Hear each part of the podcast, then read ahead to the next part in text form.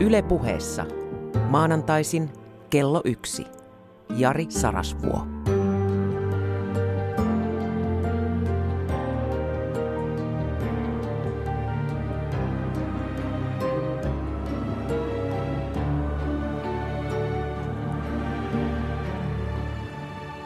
Täällä on Jari Sarasvuo ja yhä sinun ystäväsi. Niin. Hei, mä yritän jälleen kerran älyllistä itsemurhaa. Tällä kertaa ehkä itsemurhayritys on vakavampi kuin monet tähän astiset. Nyt siis käynnistyy kevätkausi.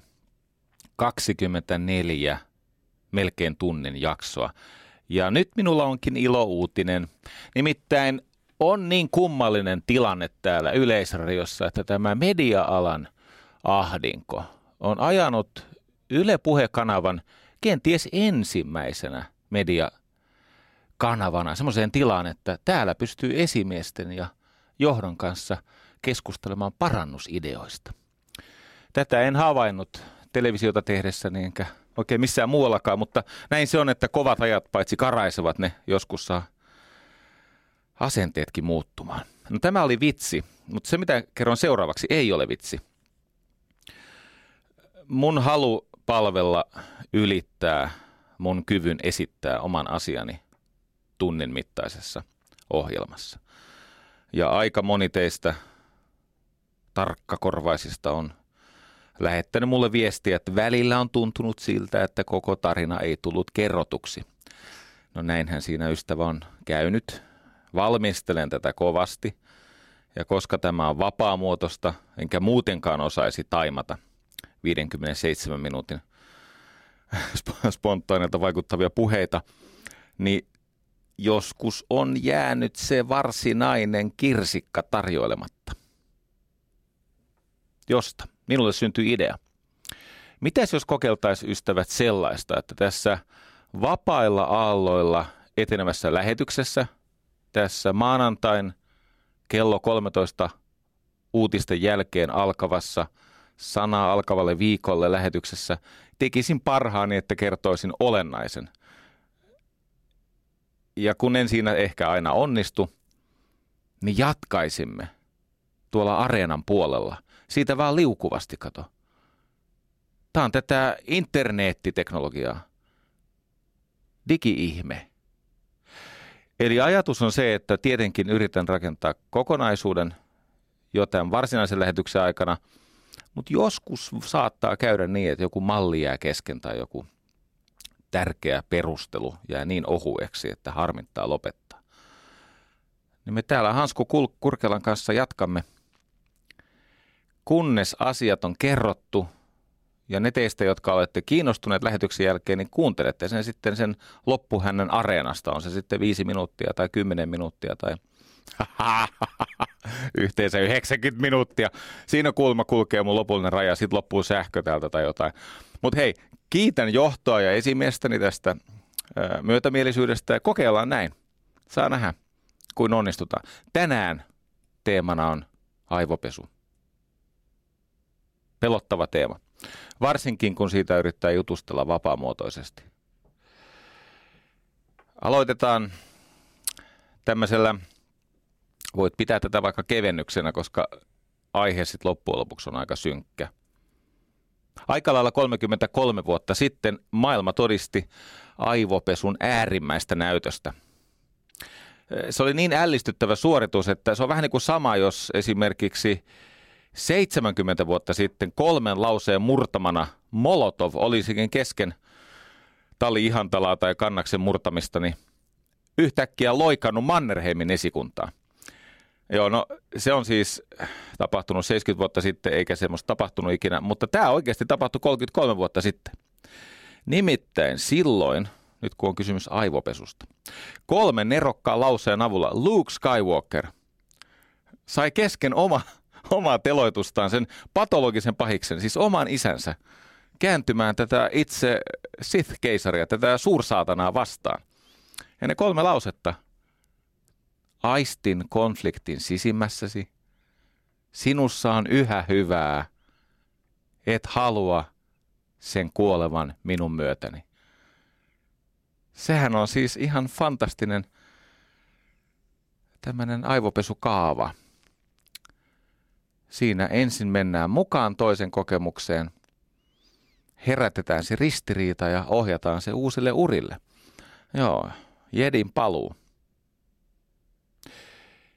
Mutta sitten ihan oikeassa maailmassa, niin aivopesusta on mielenkiintoisesti ristiriitaista kahdenlaista tietoa. On iso joukko järjestäytyneitä äh, psykologeja, jotka näkevät erityistä vaivaa todistellakseen, että ilmiötä nimeltä aivopesu ei ole. Että se on populaarikulttuuria ja äh, se on anekdootteja ja itsessään propagandaa, jota on käytetty suurvaltapolitiikassa. Ja sitten on joukko kiistattomia tutkimuksia, jotka vääjäämättä osoittavat, että toden totta aivopesua on. Ja molemmilla tahoilla, onko aivopesu todellinen ilmiö vai onko se propagandaa, onko se populaarikulttuuria, molemmilla tahoilla on pointtinsa. Ja ymmärrän, että osa näistä esimerkkeistä, mitä kenties käyn 70 minuutin aikana, on kiistanalaisia – mutta osa niistä ei ole. Öö, vuonna 1948 tuolla Unkarissa vaikutti sellainen arkkipiispa kuin Josef Mintsentti. Mintsentti. Hän oli tämmöinen vakauttava Unkarin kulttuuria ylläpitävä hahmo. Ja kun nämä Neuvostoliiton kommunistit sen Unkarin olivat miehittäneet. Ja tämä arkkipiispa Josef Mincentsi oli, oli niin kuin aikamoinen piikki lihassa. Muun muassa sen takia, että ihan vakavasti odotettiin, että tästä arkkipiispasta tulisi seuraava paavi. Ja tämä haluttiin estää ja ylipäänsä pysäyttää tämä arkkipiispan yhteiskunnallinen toiminta ja suosio. Ja niinhän siinä kävi, että marraskuun lopussa vuonna 1948 tämä Mintsentsin henkilökohtainen avustaja tai sihteeri Zakar nimeltä, Andreas Zakar. Se pidätettiin se kaveri ja hän katosi muun maailman tutkakartalta viideksi viikoksi, jonka jälkeen hän tuli Unkarin salaisen poliisin kanssa sinne arkkipiispan toimistoon ja työkavereidensa järkytykseksi ohjasi nämä salaiset poliisit kätkettyjen arkistojen ja arkkipiispan piilotetun kirjeenvaihto tota, dokumentaation äärelle, jonka perusteella sitten tämä arkkipiispa pidätettiin hieman myöhemmin. Ja tässähän kävi niin hassusti, että tämä arkkipiispa nyt vuorollaan oli sitten sen viisi viikkoa jossakin. Ja hän palasi ihmisten ilmoille oikeuden käynnissä, jossa häntä syytettiin, kuinkas tarkkaan. Ähm, no ei ainoastaan siis kolmannen maailmansodan aloittamisen vehkeilystä, eli siitä, että arkkipiispa valmisteli kolmatta maailmansotaa, mutta myös tämän siis Unkarin kommunistien takavaurikoimien kruununjalokivien uudelleen varastamisesta, jolla voitaisiin palauttaa tämä Habsburgin suku kuningasvaltaan. Ja, ja tässä oli joukko muitakin täysin absurdeja asioita. Ja jokainen, joka oli siellä oikeudenkäynnissä, ihmetteli, että – et, et, siis e, mitä tahansa salattua sillä arkkipiispalla on saattanutkin olla, niin eihän nyt ihan oikeasti niitä kruununjalokiviä ollut pöllimässä, eikä sillä palauteta Habsburgeja kuninkaaksi, ja eikä kolmatta maailmansotaa yksi arkkipiispa saa aikaiseksi, vaikka kuinka olisi ehkä seuraava paavi. Edes nykyinen paavi ei sitä saa aikaiseksi. Ja koko tämä läntisen maailman tiedustelupalvelu oli todella niin kuin varpaillaan, koska samoihin aikoihin, tai siis oli jo tiedossa, että Stalinin aikaan siellä Neuvostoliitossa, siellä tota, pahan valtakunnan Mordorin, Baraddurin tornissa, niin siellä käytiin tämmöisiä oikeudenkäyntejä jossa ei siis viattomat, mutta syytöksiin nähden täysin viattomat kommunistit tunnustivat olemattomia rikoksia, mielikuvituksellisia olemattomia rikoksia. Ja kyynel silmin rukoilivat itselleen ankarinta mahdollista rangaistusta. Ja kun rangaistus oli kuolemantuomio teloittamalla, niin nämä keksittyjä rikoksia tunnustaneet Stalinin liittolaiset ystävät, perhetutut, kiittivät oikeutta siitä, että yhteiskuntaa suojeltiin heidän myrkyiseltä vaikutukseltaan. Nyt voit kuvitella, jos olet läntisen tiedustelupalvelun edustaja, niin aika tuntuu aika kummalliselta, että tämmöisiä tunnustuksia tehdään. Ja tarinahan siis etenee, syttyi Korean sota. Ja itse asiassa tämä termi aivopesu on tosiasiassa peräisin semmoiselta Hunter-nimiseltä, olisiko James Hunter, vuodelta 1951 hän oli journalisti tai sen aikaiselta ammattinimikkeeltä. Journalisti taisi olla kyllä myöskin vähän CIAn palkkalistoilla, mutta oli kuitenkin siis ihan silloin journalistien kirjoissa. On Suomessakin ollut journalisteja, jotka on, joilla on ollut omia agendoja. No niin, ei tähän tämän syvemmälle tällä kertaa. Mutta tämä Hunter siis äh, otti semmoisen kiinalaisen termin, jossa äh, se, tämä kiinalainen termi siis kuvaa sitä aivojen puhdistamista tai xinao muistaakseni. Jos mieleen nousee tarkempi kuvaus tästä termistä, niin kerron senkin. Mutta perusidea on siis se, että, että toden totta Kiinassa on ikiajat ollut tämmöinen äh, oppi siitä, kuinka ihmisen aivot puhdistetaan haitallisista ajatuksista. Katsokaa siellä Korean sodassa jäi näitä amerikkalaisia ja ylipäänsä liittoutuneiden siis upseereja vangiksi. Ja merkittävä osa näistä vangiksi jääneistä jenkki, britti, eurooppalaisista upseereista alkoi tunnustaa jälleen olemattomia rikoksia, siis sellaisia esimerkiksi biologisen sodankäynnin kansainvälisen lainsäädännön näkökulmasta laittomia tekoja, mitä muutoin tietenkin kyseenalainen liittouma oli, siis ei ollut tehnyt. Eli Yhdysvalloissa, kun ne tiesivät, että me emme ole kylväneet pernaruttoa tai jotain koleraa tai jotain tämmöistä, he tiesivät, että tätä ei ole ehditty ainakaan vielä tehdä. Mutta nämä tunnustelee tuolla jotain olematonta. Ja he ovat kääntyneet siis äh, isämaantaa vastaan, eikä tässä kaikki. Kun se Korean sota loppui ja siinä vaihdettiin sotavankeja, 21 amerikkalaista, kolme belgialaista ja yksi britti ilmoittivat, että he eivät halua lähteä kotiin. Tämä kommunismi on parempi juttu. He haluavat jäädä tänne Pohjois-Koreaan. No miten tämä minuun liittyy? No siltä tavalla, että mä oon ollut semmoisessa tilaisuudessa – johon oli pieni kynnysraha, mutta osoittautui aika hyväksi investoinniksi, jossa kuvattiin tätä Korean sodassa sotavangeiksi jääneiden upseerien kääntymystä ja tällaista vakaumuksellista ö, arvomaailman muutosta. Tarina menee karkeasti näin nämä pohjoiskorealaiset, joilla ei ollut tämmöistä indoktrinaatio, eli siis käännytysstrategiaa, he vain kiduttamalla ja pahoinpitelemällä pyrkivät saamaan tästä vankiparasta itselle hyötyä, lähinnä siis tiedustelulle hyötyä. Mutta kun kuitenkin se Pohjois-Korea toimi aika paljon niin kuin yhteistyössä Kiinan kanssa – niin jossakin vaiheessa kiinalaiset sanoivat, että toi on tuhlaamista.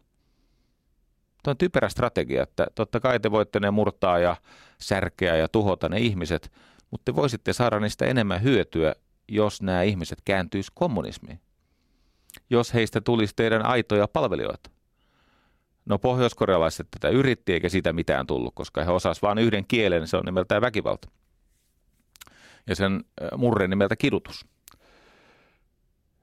Jolloin nämä kiinalaiset tarjosivat virka-apua. Tällaista siis niin kuin rauhan ja rakkauden ja yhteistyön nimissä tämmöistä tietotaitoa, know-howta. Ja siellä tilaisuudessa, missä mä olin, oli tämmöinen loikannut kiinalaiskenraali, vanha kuin taivas, mutta nehän ei kuole, koska ne jyystää näitä jotain yrttejä, mikä tuhoaa maksan, mutta estää kuoleman. No niin, yhtä kaikki. Niin se, hän äh, siis kuvasi askel askeleelta, miten se aivopesu tehdään. Ja siellä oli translitteroitu, siis ensin, kään, ensin kirjoitettu niitä keskusteluita äh, niin kuin englanniksi ja, ja, ja sitten vähän koreaksi, kun ne oppi sitä koreaa. Ja lopulta äh, niin kuin ikään kuin lause lauselta, sana sanalta, lähes tavu tavulta, vaihe vaiheelta kuvattu, että miten se aivopesu tehdään. No voitte kuvitella, että minulla on siellä niin sanotusti teltta pystyssä. Siis tämmöinen niin kuin henkinen erektio. Kato, kun mä oon aika kiinnostunut siitä, että miten ihmisen mieltä voi muokata. Ja tein aika sinnikkäästi muistiinpanoja. Ja aloin opiskella asiaa. En siis tehdäkseni pahaa, vaan saadakseni tässä maailmassa jotain hyvääkin aikaiseksi. En sano, ettenkö olisi koskaan ymmärrystänyt väärinkäyttänyt, mutta nykyisin niin oot ihan turvassa myös siellä kotiradion ääressä. Perusajatus aivopesusta. Sä et voi kääntää tai muuttaa kenenkään mieltä. Mutta sä voit aina kylvää sinne mieleen epäilyksen – ja tämän ihmisen oma henkilökokemus tai elämänkokemus, itse elämä, tekee loput. Yksi turhimpia yrityksiä, mitä ihmiset toisilleen valta-asemansa väärinkäytön lomassa tekevät, he yrittävät muuttaa toistensa mieltä. Siis kotona ja kasvatuksessa, perheelämässä, puolison kanssa töissä, näissä iänikuisissa kroonisissa tulehduksi, ylt, tulehduksiksi yltyvy, yltyvissä järjestöriidoissa. Mutta se perussääntö on tämä. Sä et voi muuttaa kenenkään mieltä. Tarkkaan ottaen sä et voi muuttaa edes omaa mieltäsi. Se tapahtuu itsestään, eli spontaanisti. Sä et voi tahdonalaisesti muuttaa omaa mieltäsi. Sä voit syöttää itsellesi ajatuksia. Sä voit muokata olosuhteita, sä voit neuvotella mielesi kanssa, mutta sä et pysty muuttaa sitä mieltä. Palataan tähän myöhemmin. Nyt kun on niin sanottu open end. Me emme siis pysty muuttamaan emme omaa emmekä toisten ihmisten mieltä, mutta me voimme aina kylvää epäilyksen ja antaa elämän tehdä loput. Joko jo eletyn elämän, siis elämän kokemuksen ja muistojen, tai sitten edessä olevan elämän kautta. Nyt aivopesu on totta ja se perustuu aina traumaan. Lähes kaikki mielenmuutos perustuu traumaan. Useimmiten silloin kun me puhutaan siitä äärimmäisen julmuuden muodosta nimeltä aivopesu, se trauma, se tuotetaan siis väkivaltaisesti. Joskus sitä ei tarvitse tuottaa silloin, kun on kysymys vaikkapa uskonnollisten lahkojen harjoittamasta aivopesusta, käännytyksestä. Joskus riittää, että aktivoidaan jo pohjalla ollut trauma. Tämä on tietenkin hirvittävän ajankohtainen aihe, koska jos pois luetaan ilmastonmuutos, niin vaarallisinta maailmassa ei sittenkään ole Venäjän uusi puolustusdoktriini, tämä ajatus, että meillä on ydinaseet ja käytämme niitä kyllä, jos annatte aihetta. Vaarallisinta tässä maailmassa on se kehitys, joka saa ravintonsa terrorismista. Ja terrorismi, itsemurhaiskut perustuvat aivopesuun. Me elämme uudestaan tämmöistä herkkäuskoisuuden aikaa. Mä kävin läpi näitä tutkimuksia – nämä Zimbardot ja Milgramit ja näitä, se lista on ihan valtava. Mulla on varmaan pidempi lähdelista kuin koskaan Yle Puheen puhe, tekstejä tai juttuja tehdessä. Mä kävin läpi näitä aikoja. Ja toden totta vaikuttaa siltä, että vähän yli kerran sukupolvessa tulee tämmöinen herkkäuskoisuuden aika. Siis tämmöinen e, myrkyllisen, periaatteellisen, ideologisen e, herkkäuskoisuuden. Sellaisen idealismin aika, joka kieroutuu väkivallaksi. Tämä on mielenkiintoista. Nämä tahot, jotka puhuvat rauhasta ja rakkaudesta, heidän toimintansa on väkivaltaa – viattomien murhaamista, pelottelua, inhimillisyyden hävittämistä, vapauksien riistämistä. Mutta he puhuvat niin kuin orvelilaiseen syväkieleen kuuluu, rauhasta ja rakkaudesta. Tässä on viime aikoina muuten keskusteltu siitä, että mitä kaikkea pitäisi tuolla yliopistoissa rahoittaa. Ja itsekin vähän osallistuin siihen keskusteluun ja huomasin, että tämä on itse asiassa vähän vaikea aihe, koska ei siellä Twitterin muutaman sanan mittaisista virkkeistä tai lauseista oikeasti sitä niin kuin todellista resonanssia, syvyyttä tavoita. Se oli virhe. Mutta kun on ollut semmoista puhetta, että pitäisi rahoittaa ainoastaan sellaista tutkimusta, josta on siis ihan oikeasti tällaista teknokraattista, siis tavallaan niin kuin taloudellista hyötyä. Ja mun täytyy sanoa, että se on vaarallinen tie, se on siis väärä tie. Ja mä otan esimerkiksi tämmöisen hahmon kuin Juha Siltala. Nimittäin, kato, kun hän siellä tutkii. Hän tutkii sellaisia asioita, joita me, jotka johdamme ja markkinoimme ja muokkaamme strategioita, meidän pitäisi ehkä tätä Juha Siltalaa joskus välillä niin kuin pysähtyä miettimään. Sellaisessa julkaisussa kuin Muisti ja me, tai siis tämä teema on Muisti ja me, tämä on Duodeckimin julkaisu. Duodeckim vuodelta 2014. Juha Siltala on kirjoittanut pitkän, huomattavan, kokoavan ja ansiokkaan artikkelin kollektiivisesta muistista. Kollektiivinen muisti, tämmöinen eräänlainen superorganismi.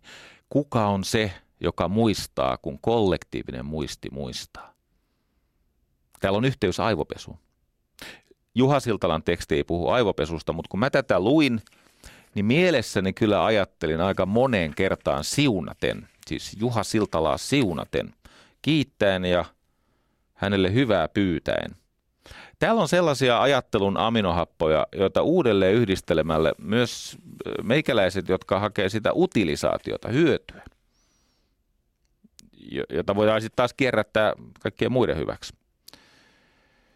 Täällä on kuule hyvää tavaraa. Artikkeli on pitkä. Mä luen sieltä ihan muutaman keskeisen peruslähtökohdan, ja me päästään siihen, miten tämä liittyy aivopesuun.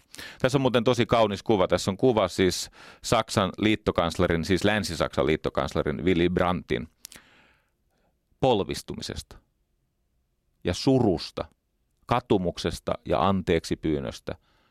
Siellä on massoittain ihmisiä takana – he seisoivat sateenvarjot avattuna.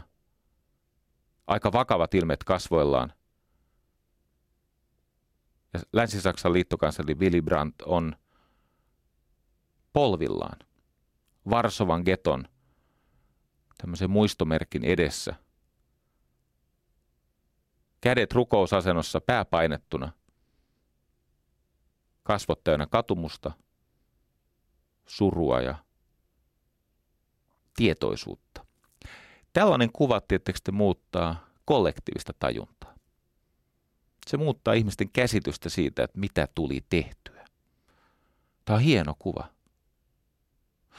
Mutta sitten on sellaisia kuvia, joita ei ole. Ja on semmoisia eleitä, tämmöisiä symbolisia hyvitysriittejä, joita ei ole tehty.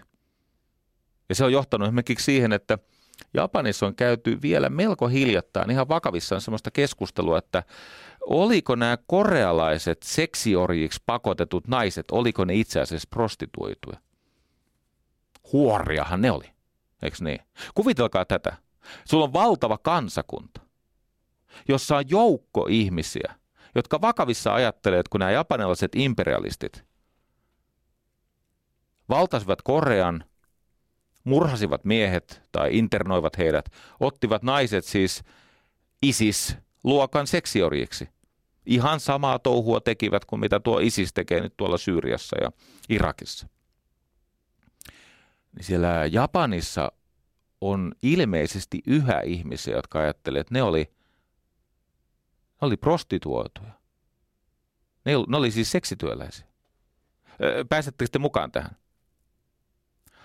Tällä Siltalalla, ja nyt joku miettii se, miten tämä liittyy aivopesuun. No, mulla on tämmöinen, niin kuin totesin, tämä on paitsi älyllinen itsemurhayritys, niin tämä on myöskin älyllinen maailmanennätysyritys. Kato, kun jompikumpi toteutuu, niin saa nyt nähdä kuin käy. Tällä Siltalalla on tässä tekstissä, hän ei siis puhu tästä aivopesusta tässä, mutta hän toteaa täällä erittäin hyvin perustellusti, että yksilöllisten ahdistusten muuntaminen kollektiiviseen muotoon helpottaa niitä. Meillä on siis yksilö, jota ahistaa. Eikö niin? Tyttöystävä on jättänyt tai ei ole koskaan saanut. Ja sitten on näitä erivärisiä. Ja ne on nauravaisia, niillä on isot valkoiset hampaat, niillä on älypuhelimet. Ja perkeleen liikkuu kavereidensa kanssa. Mulla ei ole duunia, ei koulutusta, ei naista. Vähän niin kuin panee vihaksi. Ja me tarvitsemme tämmöisiä kollektiivisia selityksiä, jotta se yksilön ahdistus helpottuisi.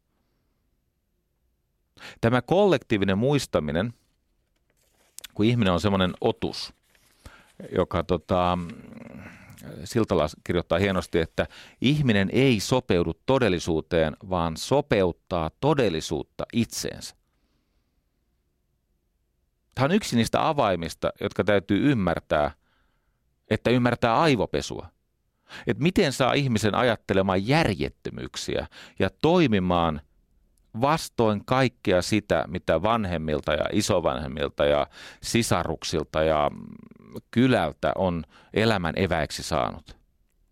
Mä toistan tämän Juha Siltalan lauseen. Ihminen ei sopeudu todellisuuteen, vaan sopeuttaa todellisuutta itseensä. Edelleen. Semmoinen kaveri kuin Baumeister, Roy.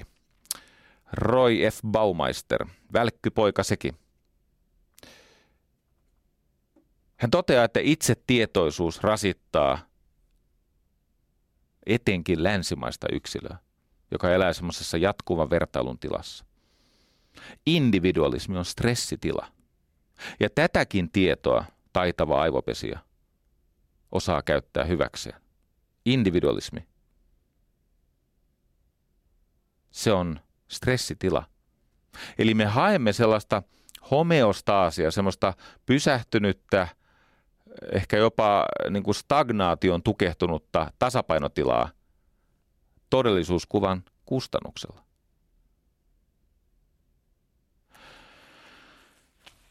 Otetaan pari askelta taaksepäin.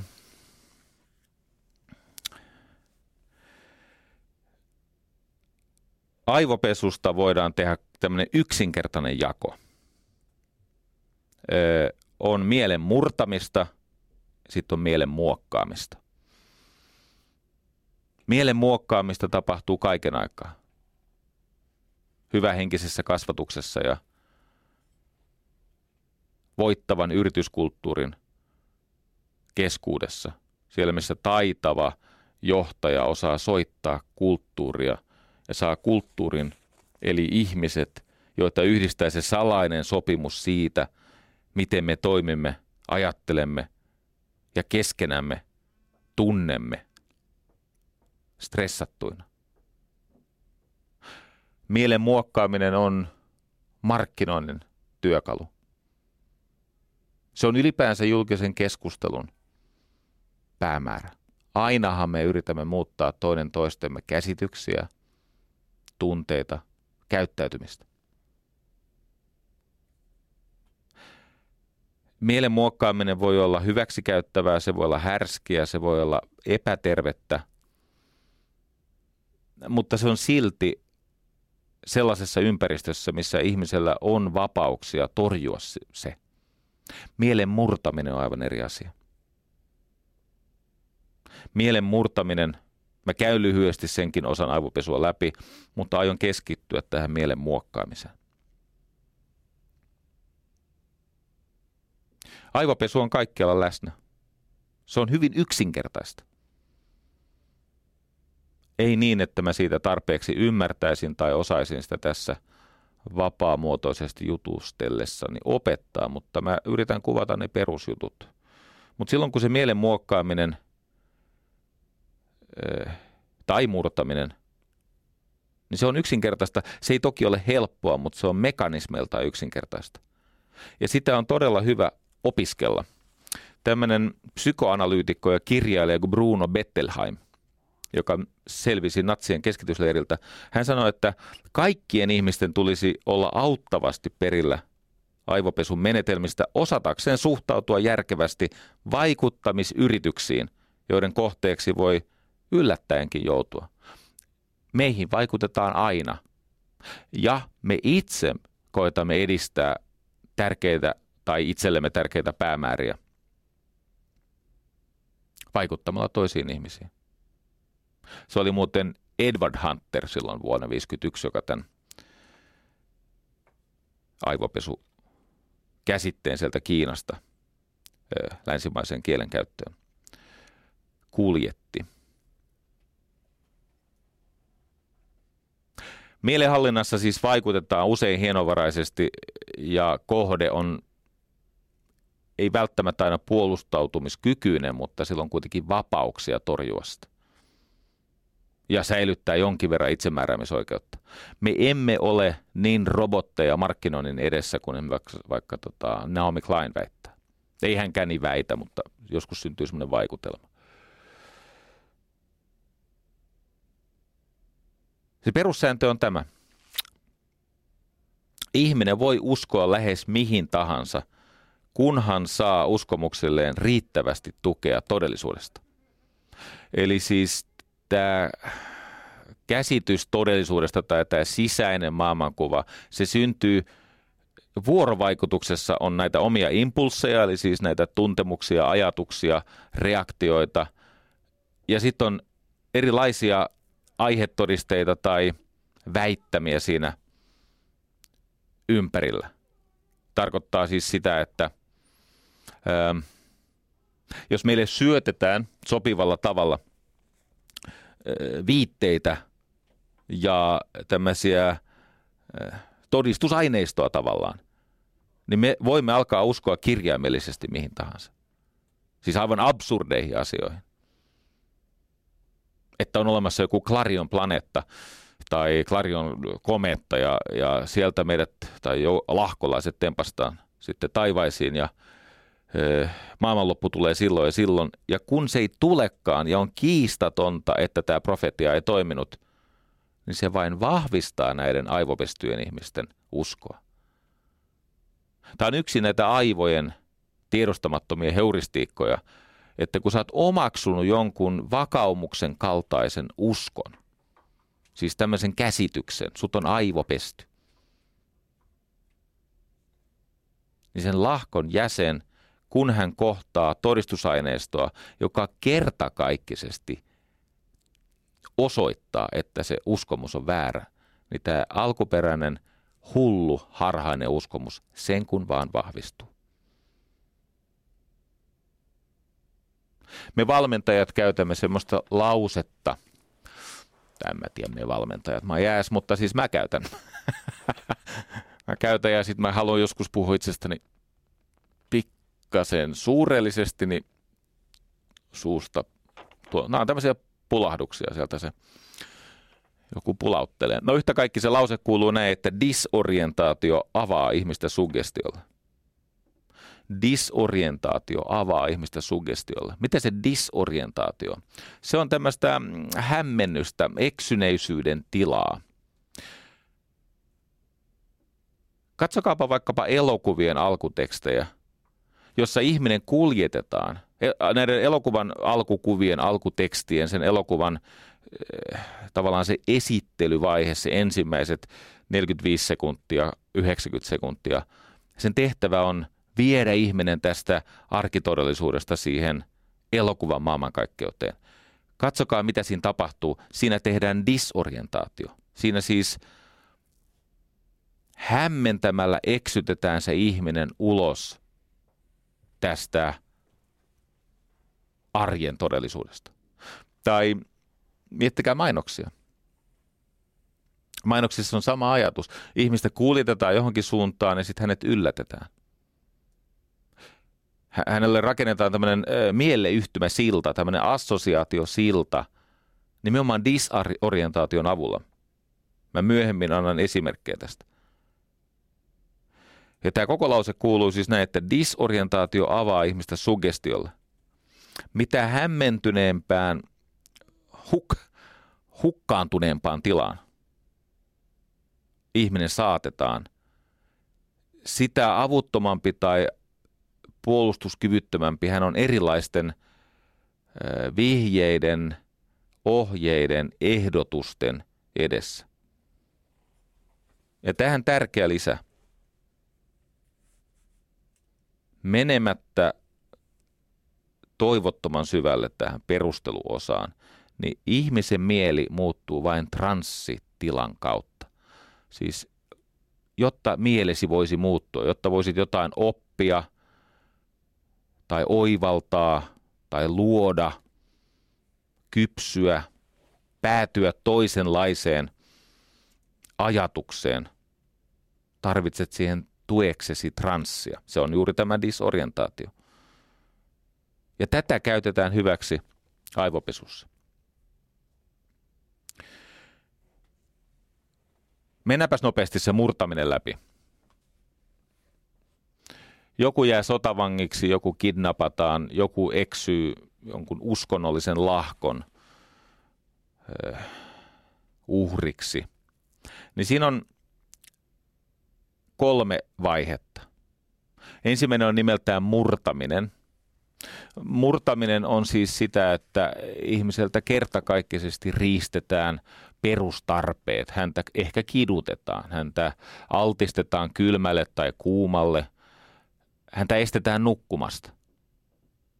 Hänen äh, aivojaan ja aineenvaihduntaan sotketaan vaikka pakottamalla häntä sellaisiin asentoihin, jotka muuttuvat erittäin kivuliaiksi. Hänet saatetaan eristää.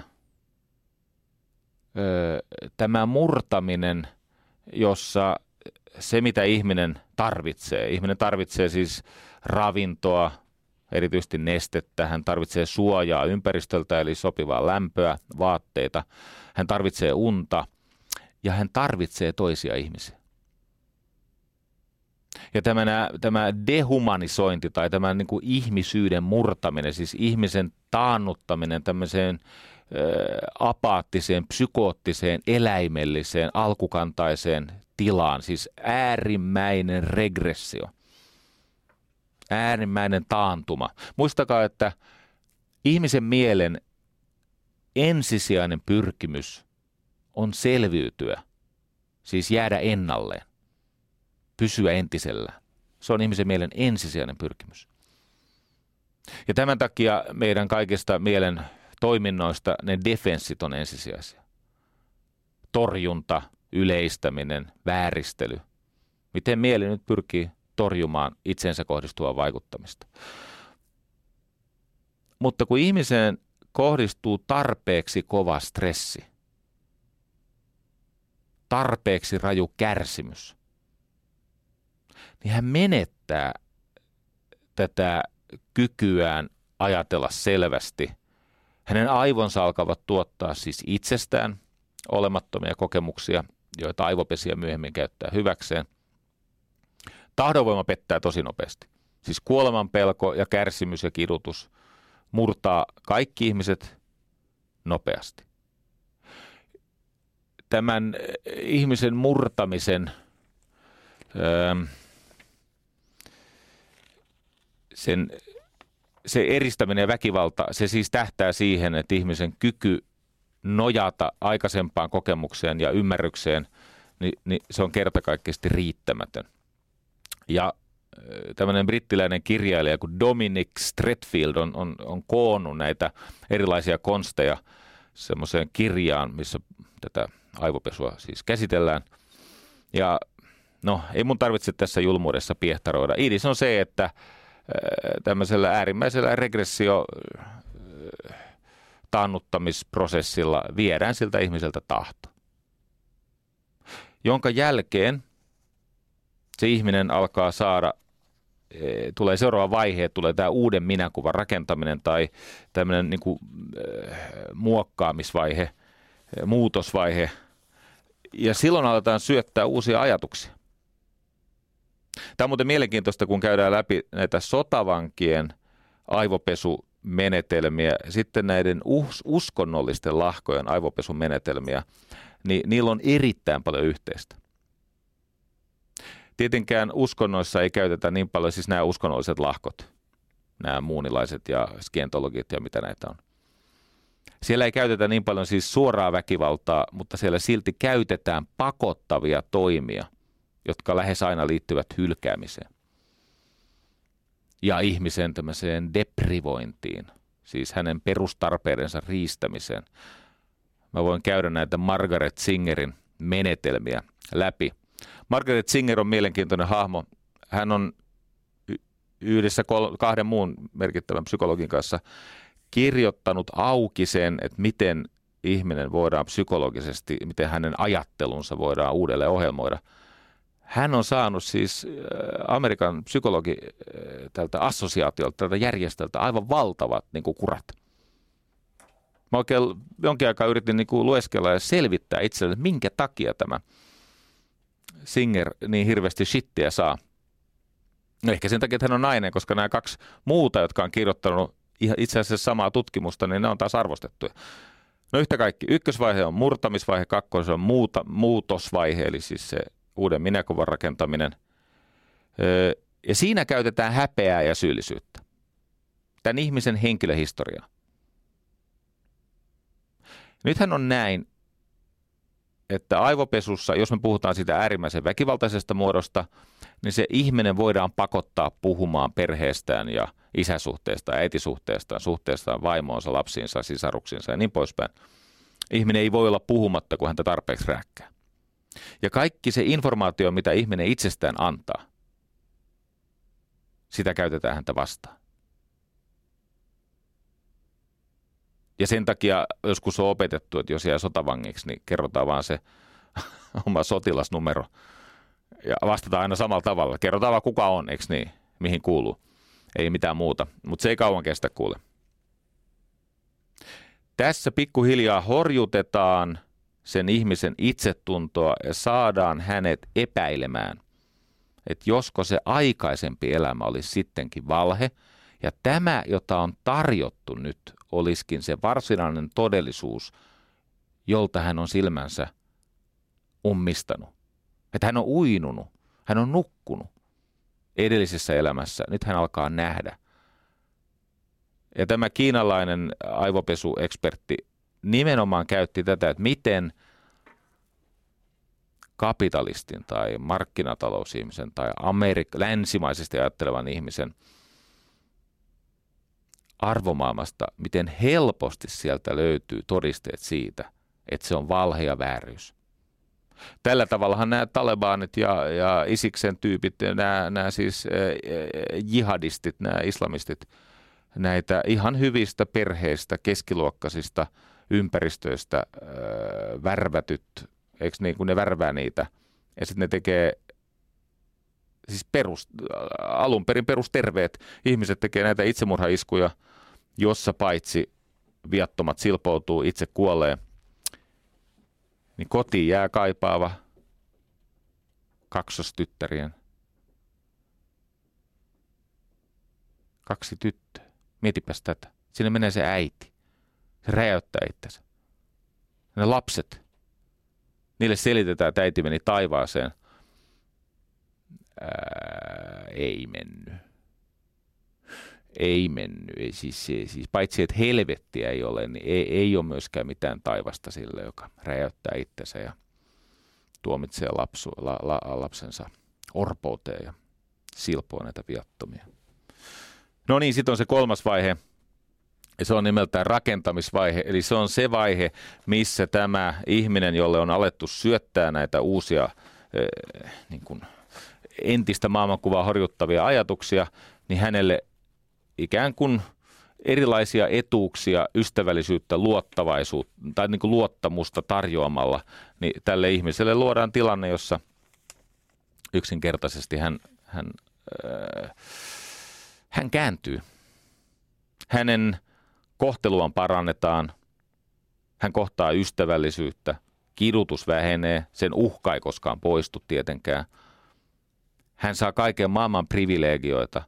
Lopulta hänelle tarjotaan vapautta, johon tämä ihminen ei tartu, koska se vanginvartija ei koskaan poistu tämän ihmisen sieltä aivojen vanhasta ytimestä, sieltä liskoaivoista. Se on siirtynyt sinne.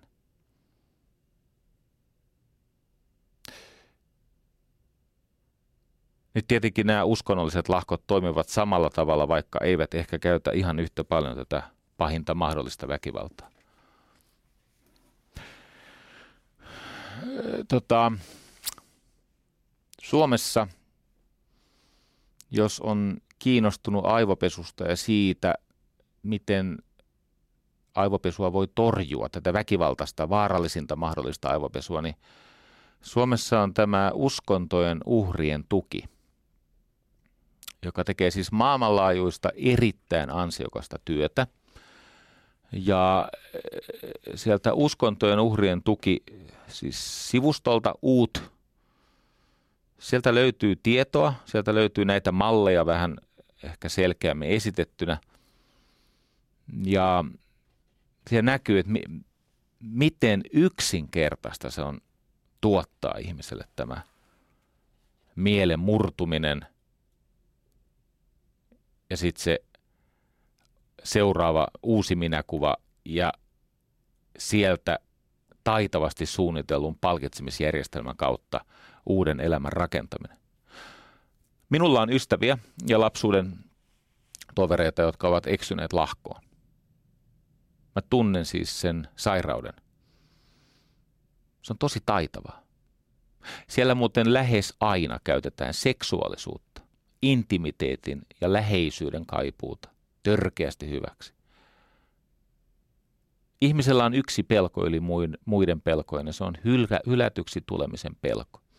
Ihmisellä on yksi kaipuu yli kaiken muun.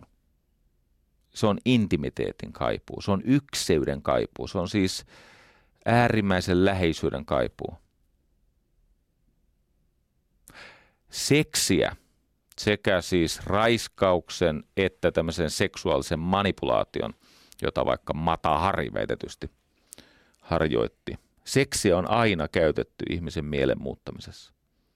Seksiä, niin tämähän ei ole sattuma.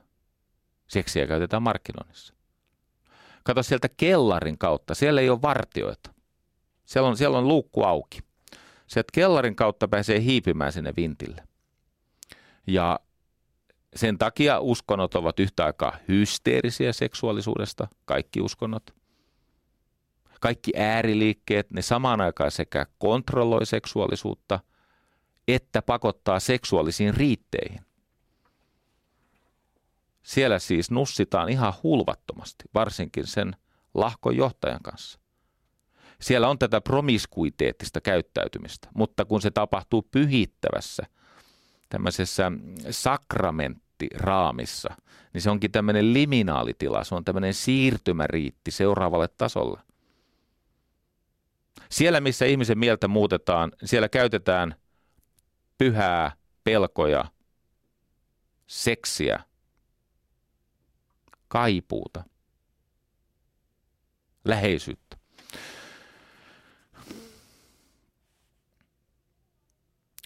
Mielenhallinnassa on me puhutaan siis aivopesun siitä lievemmästä versiosta, eli tämmöisestä mielenhallinnasta tai mieleen kohdistuvasta eh, sellaisesta vaikuttamisesta, joka ei ole enää asiallista, mutta se ei ole niin väkivaltaista. Niin mielenhallinnassa on kaava, ja se on hyvin tärkeää. siinä se järjestys on käytös, tunneelämä, ajattelu. Käytös eli tekeminen. Se, mitä ihminen saatetaan tekemään, se synnyttää hänessä suhteen, siis tunnesuhteen siihen asiaan. Mitä ikinä ihminen tekee, siihen hänelle syntyy suhde. Jos hän tekee sitä toistuvasti, eli hän jatkaa sen tekemistä, mitä hän tekee, niin se suhde muuttuu intohimoksi. Ja kun käytös synnyttää suhteen tai tunteen, intohimon, niin tähän maaperään kylvetyt siemenet taitavasti hoidettuna johtaa uuteen ajatusmaailmaan, maailmankuvaan. Tässä järjestyksessä. Katso, kun normaali elämä toimii siis järjestyksessä pää, sydän, käsi, eli tietäminen, tunnistaminen, ymmärtäminen, asenne, eli suhtautuminen, pää, tietäminen, tunnistaminen, ymmärtäminen, sydän, asenne, suhtautuminen, tunneelämä ja käsi, tekeminen. Me saamme harkita, me saamme valita, me saamme tehdä. Mutta oppiminen tai mielen muutos tai mielen hallinta, se tapahtuukin päinvastaisessa järjestyksessä. Se onkin hand, heart, head. Hand, heart, head. Ja se johtuu ihmisen tietenkin hermostosta, se johtuu ihmisen biologiasta. Ja tämä on yksi syy, minkä takia tämä disorientaatio avaa ihmistä suggestiolle. Ja toinen olennainen ajatus, joka liittyy aivopesuun tai mielenhallintaan, on tämä kollektivismi. Niin kuin mä ehdin tässä sanoa, niin siis aivopesu, mielen murtaminen, uuden minän rakentaminen ja siitä eteenpäin palkitsemisjärjestelmän kautta sen, sen kääntyneen ihmisen käyttäminen, niin se ei ole itsessään monimutkaista. Se on vaan niin käsittämättömän julmaa ja hirviömäistä, että täytyy kysyä itseltään, että miten se on mahdollista. Ja vastaus on tämä. Epäinhimillistäminen, tämmöinen äärimmäinen ö, taantuminen perustuu siihen, että ihmistä estetään näkemästä toinen ihminen ihmisenä. Tuolla äh, Princetonissa – semmoiset tutkijat kuin Fiske ja Harris on tutkinut semmoista ilmiötä, että kun ihmiselle näyttää jonkin sellaisen kuvan ihmisestä, siis koehenkilölle näyttää kuvan ihmisestä, jossa se kuva edustaa jotain luokkaa, jotain ihmistyyppiä, niin se osa aivoista, jossa on myötätunto ja, ja, ja toisen ihmisen niin kuin tunteisiin samaistuminen, toisen ihmisen tilanteen ymmärtäminen, se osa aivoista – ei aktivoidu lainkaan. Mutta esimerkiksi mä annan esimerkki, kun ihmisille näytetään kuvia narkomaaneista, niin nämä koehenkilöt nähdessään kuvan narkomaanista, heidän aivonsa tekee, mieli tekee tämän välittömästi tämän torjunta, luokittelu, vääristäminen, torjunta, yleistäminen, vääristäminen. Se sanoo, että okei, toi narkkari. Että itsepähän on tuohon tilanteeseen itteensä ajanut se osa tämän ihmisen aivoista, jossa on tämä tunne myötätunnosta ja toisen ihmisen tilanteeseen samaistumisesta, se ei aktivoidu lainkaan. Tämä ei ole mun mielipide, tämä on siis Princetonissa aivokuvauksilla. Mulla on edessäni tämmöinen kuva, missä se MPFC, aivojen etuis, etuotsalohko keskiosa, sillä on joku hieno nimikin. MPFC. Se ei aktivoidu. Mutta kun näille samoille koehenkilöille esittää jatkokysymyksen – ja se kuuluukin näin esimerkiksi, että mitä luulette, mistä hedelmistä tämä kuvan ihminen pitää? Niin tämä yksinkertainen kysymys, mitä luulette, mistä hedelmistä tämä ihminen pitää, se aktivoi tässä ihmisessä ting, sen theory of mind, eli miltä hän toisesta saattaa tuntua. Kollektivismi on aivopesun avain koska sekä se, joka on aivopestävänä, joka murretaan ja uudelleen rakennetaan, että se, joka tähän hirvittävään julmuuteen suostuu, he suostuvat tämmöisten kollektiivisten roolien kautta. Ja tästä minä halusin muun muassa Juha Siltalaa kiittää. Ja sitten on tämmöinen klassikko kuin Philip Zimbardo, joka järjesti silloin 71 sen kammottavan vankilakokeen, jonka ajatus siis oli se, että, että tota, toisista tehdään, tehtiin vankeja, toisista vartioita ja sitten se eläimellinen käytös, mikä siellä ryöstäytyi, jopa tämä psykologi Zimbardo itse, joka muuten 2007 vielä kirjoitti semmoisen kirjan kuin The Lucifer Effect, eli tämmöinen saatana-efekti, Lucifer-efekti. Jopa tämä psykologi tempautui siihen mukaan. Tai toinen äärimmäinen klassikko sieltä Yalein yliopistosta, tämä Stuart Milgram.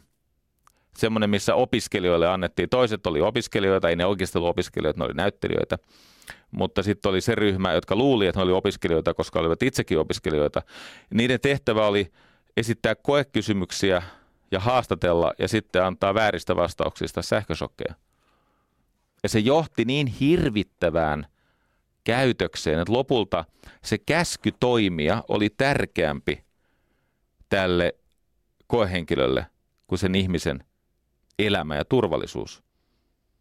Eli että niin, kaksi kolmasosaa, 65 prosenttia näistä opiskelijoista oli valmis antaa siis tappava sähköiskun, tietäen, että se 450 volttia tappaa. Miettikää tätä. Hmm.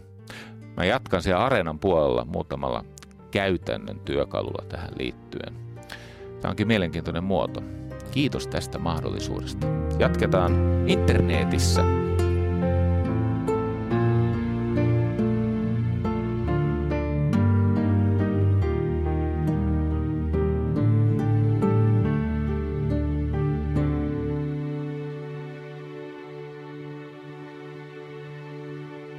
Yle puheessa Jari Sarasvuo. Niin, on tarina kesken tästä Philip Zimbardosta. Tervetuloa tänne areenaan. Äsken oltiin vapailla aloilla ja nyt ollaan täällä, minkä lie siskoreitittimen kautta tämä kulkeekin. Mutta me internetissä, niin. Takana siis se 57 minuuttia maanantain kello 13 lähetystä ja nyt olen todellakin, teemme täällä Hanskun, tuottajinen Hansku Kurkelan kanssa tämmöistä ö, tuotekehitystä. Siis ajatus on se, että jos ei saa sanottavansa sanottua annettuna aikana, niin kun nykyisin maailma on täyttynyt armosta, niin jatketaan täällä. Niitä, joita kiinnostaa. Ja sitten myöhemmin mä opin, tekee jopa sillä tavalla, että ne, jotka eivät ehdi tai jaksa tai viitsi enää, niin he jäävät melko tyytyväiseksi siitä huolimatta ja tämä muu porukka saa pelkkää bonusta, kun mä löydän ne oikeat sanat ja tavat tehdä tämän siirtymän. Tästä kollektivismista ja siitä, miten se vaikuttaa aivopesuun. Tällä Philip Zimbardolla, joka siis vuonna 2007 summasi tämän ihmisen taipumuksen taantua äärimmäiseen pahuuteen todella helposti – lähes silmänräpäyksessä, josta on siis esimerkkejä sodissa ja koulukiusaamisessa ja erilaisissa terroristiiskuissa Isiksen toiminnassa. Ei ne ihmiset alun perin kaikki ole pahoja, jotka siellä raiskaa näitä jesidityttöjä ja pitää niitä seksiorjia ja telottelee oikeasti syyttömiä ihmisiä. He ovat vaan sen kollektivismin kautta ajautuneet siihen. Zimbardo sanoi näin, joka liittyy siihen kollektivismiin. Etikka liemessä yhden kurkun on vaikea pysyä makeana. Se on hyvin sanottu. Siis hän kuvaa psykologin auktoriteetilla sitä ilmiötä, että juu, sä olit alun perin tämmöinen makea kiva kurkku, jolla ei ollut paha ajatusta lähimmäisestä. Mutta sitten kun joutuu sinne etikka liemeen ja siellä tarpeeksi kauan marinoitua, ei tarvitse kauan marinoitua, niin sitten sä olet niin kuin etikka, muutkin maustekurkut. Ja tämän takia me olemme niin kuuliaisia toteuttamaan auktoriteetin käskyjä, joka omalta osaltaan tätä pahuutta ylläpitää. Uskonnollisten lahkojen tai ylipäänsä siis äh, tämmöisen epäasiallisen äh, manipulaation ytimessä on ihmisen lohduton pyrkimys välttää tekojensa ja ajatustensa välistä ristiriitaa. Tätä kutsutaan kognitiiviseksi dissonanssiksi. Tämän kognitiivisen dissonanssin teorian on muotoillut psykologi Leon Festinger. Ajatus siitä, että se, mitä minä päädyn tekemään ja se, mitä minä olen asiasta alun perin ajatellut, kun ne on ristiriitaisessa jännitteisessä tilanteessa, me olemme valmiita lähes mihin tahansa mukautukseen, jotta me pääsemme siitä tuskatilasta. Tavallisin tapa sopeutua tähän kognitiiviseen dissonanssiin, tähän ristiriitaan tekojen ja ajatusten välillä on tietenkin järkeily. Ihminen selittää sen itselleen. Tai sä etsit samanhenkisiä, siis kaikki tietää, että eihän tämä ole oikein, ei tämä ole hyvä, ei tämä ole hyödyksi, mutta samanhenkisten seurassa se yksilön ahdistus, eikö niin, tämän kollektiivisen tietoisuuden tai yhteiselon, yhteisen kokemuksen kautta lieventyy. Näitä uskonnollisten lahkojen keinoja muokata ihmistä, niin siellä on, mä annan tässä muutaman tämmöisen niin kuin työkalunomaisen muistisäännön. Yksi on takt, takt. Muistat sen vaikka sanasta taktuaalinen, jos se kuuluu arjen sanastoon. Jos se ei kuulu, niin ajattelee niin kuin ruotsin kielen sanaa takt, takt, takt so mykke. Okei, okay, takt, T-A-K-T. No niin. T tulee sanoista tunteiden hallinta. Eli ei ole kauhean vaikea ohjata ja manipuloida ihmistä tuntemaan jotain. Kielteistä tunteita on, siis kielteisiä tunteita on todella helppo tartuttaa, mutta yhtä helppo, voin näin sanoa siis, kun itse tätä jonkin verran olen harjoittanut, on tartuttaa hyvän tuulisuutta, uteliaisuutta, kiintymystä, arvostusta, ihastumista. Näin se hansku on. Ihastumista. No, meillä on pitkä historia. Onneksi on vahvat perheet taustalla. No niin, asiaan. Siis äh, tunteiden hallinnassa on kysymys siitä, että tartutetaan tunteita. Ja ihmisen aivot on rakennettu niin, että ne ovat tosiasiassa erilaisten tunteiden ja sosiaalisten tilanteiden vastaanottimet ensisijaisesti. Toinen on ajatusten hallinta. Kun siellä lahkossa on niitä sallittuja ajatuksia ja suotuisia tapoja ajatella ja suhtautua, rakentaa maailmankuvaa. Ja sitten on kiellettyjä ajatuksia, vääriä ajatuksia, ajatusrikoksia. Ja ihmistä opetetaan torjumaan ne omat kielteiset ajatuksensa. Niillä on jopa semmoisia menetelmiä. Yksi on nimeltään ANTS, eli A-N-T-S, tulee englanninkielen sanoista Automatic Negative Thoughts. ANT. A-N-T. Automatic Negative Thoughts. Automaattiset negatiiviset ajatukset. Kun sä havaitset sen, sun pitää, sun pitää niinku tallata sen päälle. Ajatusten hallinta. T, tunteiden hallinta. A, ajatusten hallinta. No sitten tullaan käyttäytymisen hallintaan, josta kaikki tietenkin aina lähtee.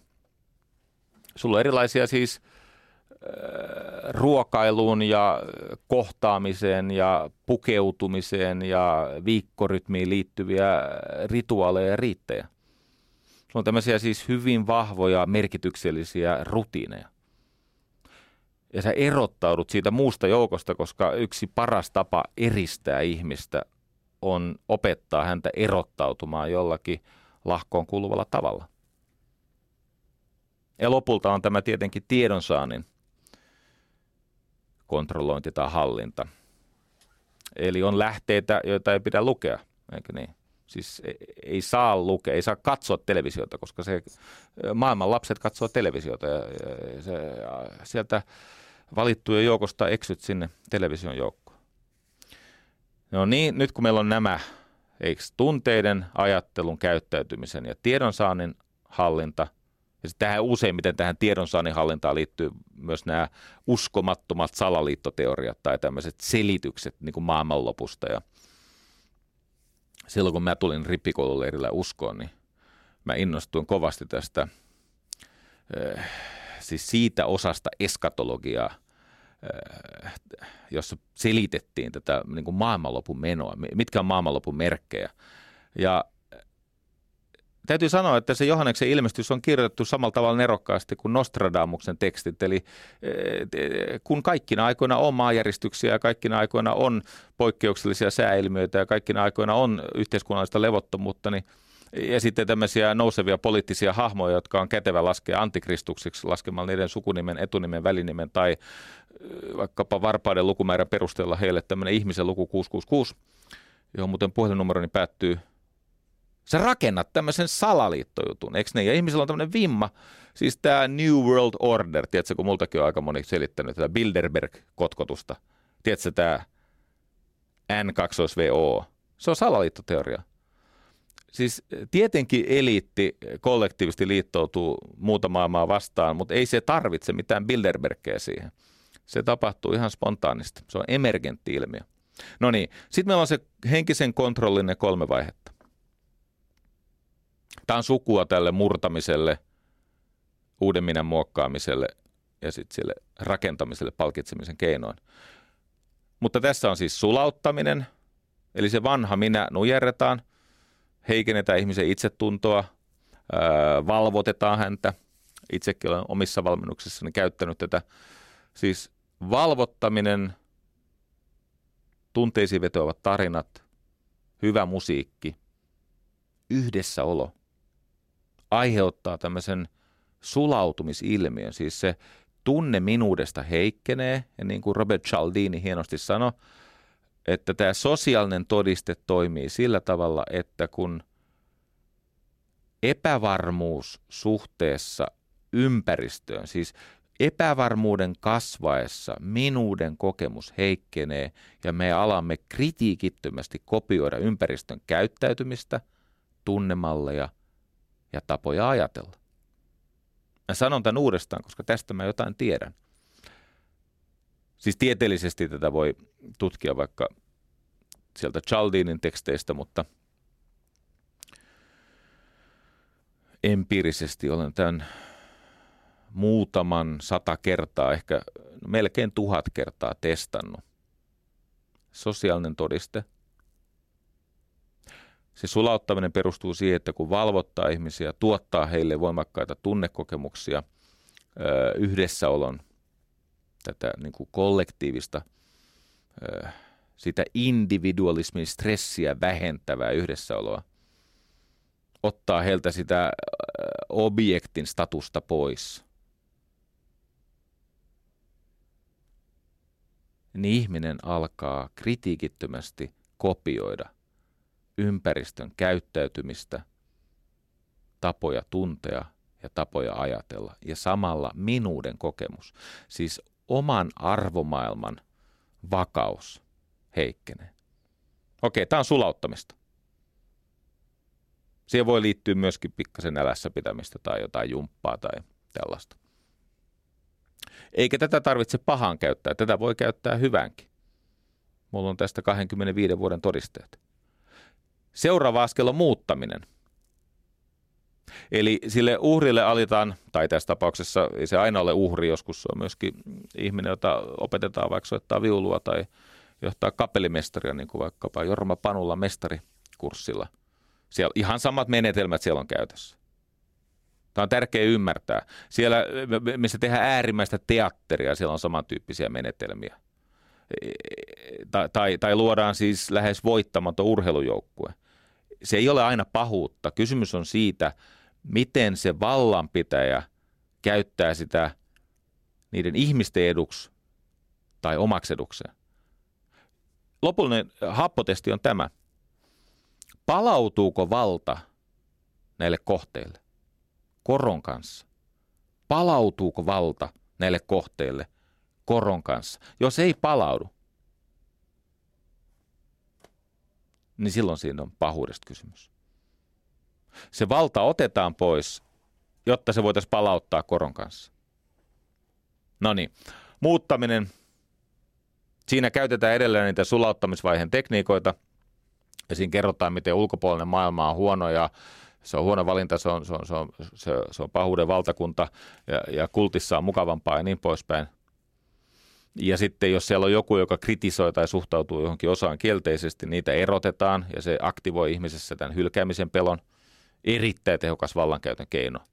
Jos sulla on 13 opetuslasta, niin se, että yksi saa potkut, tai käytetään sitä al- alkuperäistä historiallista esimerkkiä, sulla oli 12 opetuslasta. Ja yksi täyttää tehtävänsä, jonka jälkeen hän hirttää itsensä perimätiedon mukaan. 30 hopearahaa lenteli kaaressa, kun Juudas roikkuu hirressä. Ne 11 jäljelle jäänyttä opetuslasta. Ne on valmiita kuolemaan marttyyrikuoleman lopulta. Taisivat muuten kaikki kuolla. Muistin, muistelen näin kirkkohistoriasta. No niin, eli sen yhden erottaminen aktivoi hylkäämisen pelon kaikissa muissa, vahvistaa sitä ryhmäkohesiota. Sitten on se kolmas vaihe, tämä uudelleen jäädyttäminen. Se uusi minä vakiinnutetaan. Nyt ne ihmiset uskalletaan laskea sinne maailmaan tekemään lisää käännetystyötä tai ilmastotyötä, jonka varassa se kirkon terävä pää saa pikkasen lisää taskurahaa, eikö ne elostelu, fyffeä. Mä oon muutaman tämmöisen lahkolaisen kanssa, kun mä tykkään niiden kanssa jutella, niin mä aina silloin tällöin kysyn, että miten se teidän pääkirkko, missä se on? Sitten ne kertoo, missä se milloinkin on. En vitti mainita paikkoja, kun en halua loukata ihmisiä, jotka ovat mun ystäviä. Mutta ne kuvaa, se näyttää innoissa. Ne on tosi, tosi ylpeitä, millaisia kirkkoja he ovat rakentaneet.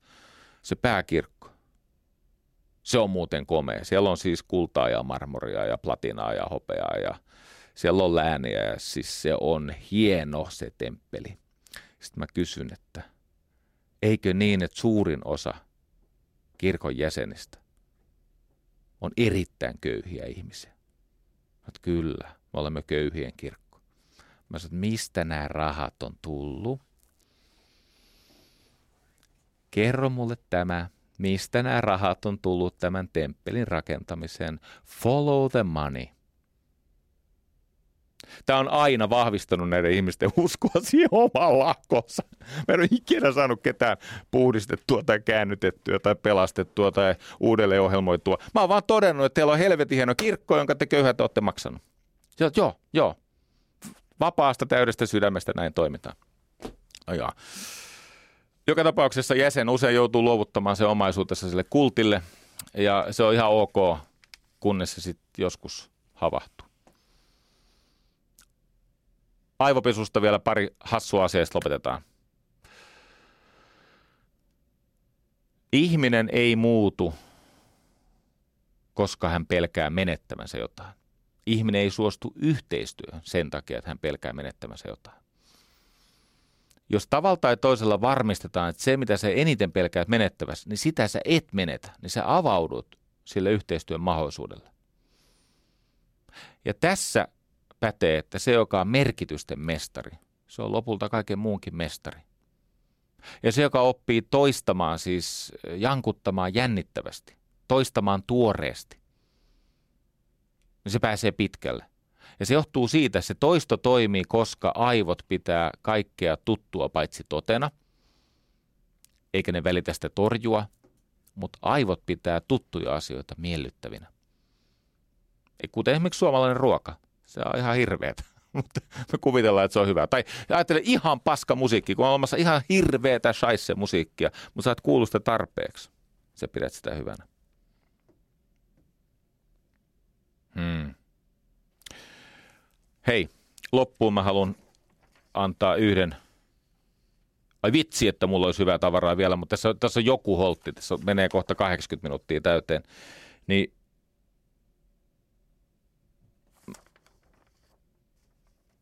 Mä haluan sanoa vielä yhden asian. Haha, kuuluisa viimeinen lause. Tota,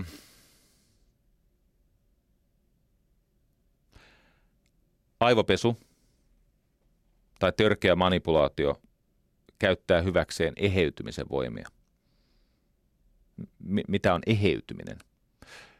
Siis mielessä, ihmisessä eheytyminen tarkoittaa prosessia, joka lieventää mielen tuottamaa kärsimystä ja haittaa.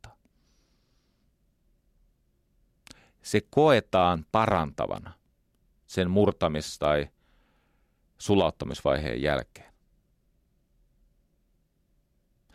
Ja se johtuu siitä, että ihminen kuvittelee jostain syystä, että hän on yksi eheä kokonaisuus. Meillä on tämä illuusio.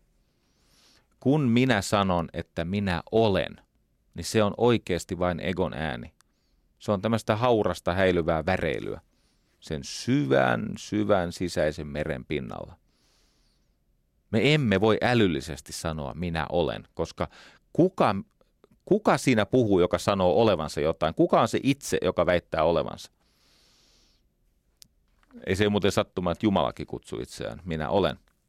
Kielemme pettää meidät tässä. Tämmöinen runoilija kuin Gunnar Ekelöf sanoi, että ihmiset kans, siis ihmistä kansoittavat sokeat olennot hämärässä kapinassa, kuningas minää vastaan, joka niitä hallitsee. Ja aivopesu ja manu- manipulaatio, se toimii sen takia, että se synnyttää illuusion eheytymisestä. No sä toki eheydyt, mutta ihmisenä paljon alemmalle tasolle. Siis sä eheydyt tavallaan niin kuin rammemmaksi, mutta sitä kautta eheämmäksi. Okei. Okay. Mä yritän vielä kerran, sitten mä koitan päästä tästä kunnialla ulos. Se minä, jonka mä tunnen, kuvittelen tuntevani. Se sinä, jonka sinä itsessäsi kuvittelet tuntevasi. Se minä, jonka mä tunnen – se ei tiedä riittävästi edes tietääkseen, että se ei tiedä riittävästi. Anteeksi. Mutta kun tälle minälle antaa tarjoaa todisteet siitä, että se ei sittenkään tiedä tärkeistä asioista riittävästi, niin se alkaa epäillä ennen kaikkea, ennen kaikkea sitä, mitä se äsken luuli tietävänsä. Tajuuko kukaan mitään? Mä yritän uudestaan.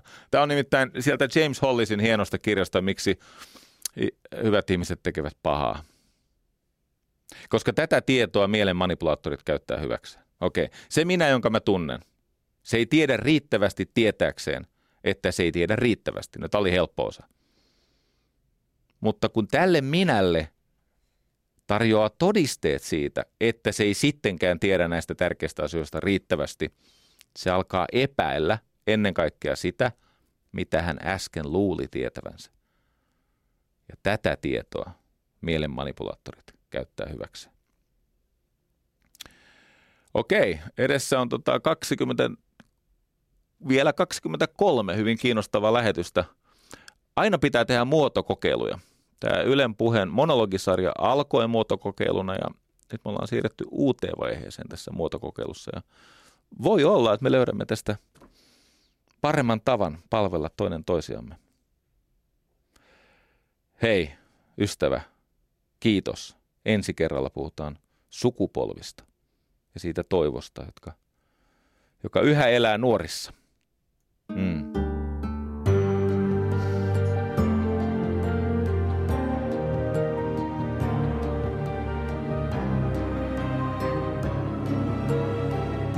Yle puheessa Jari Sarasvuo.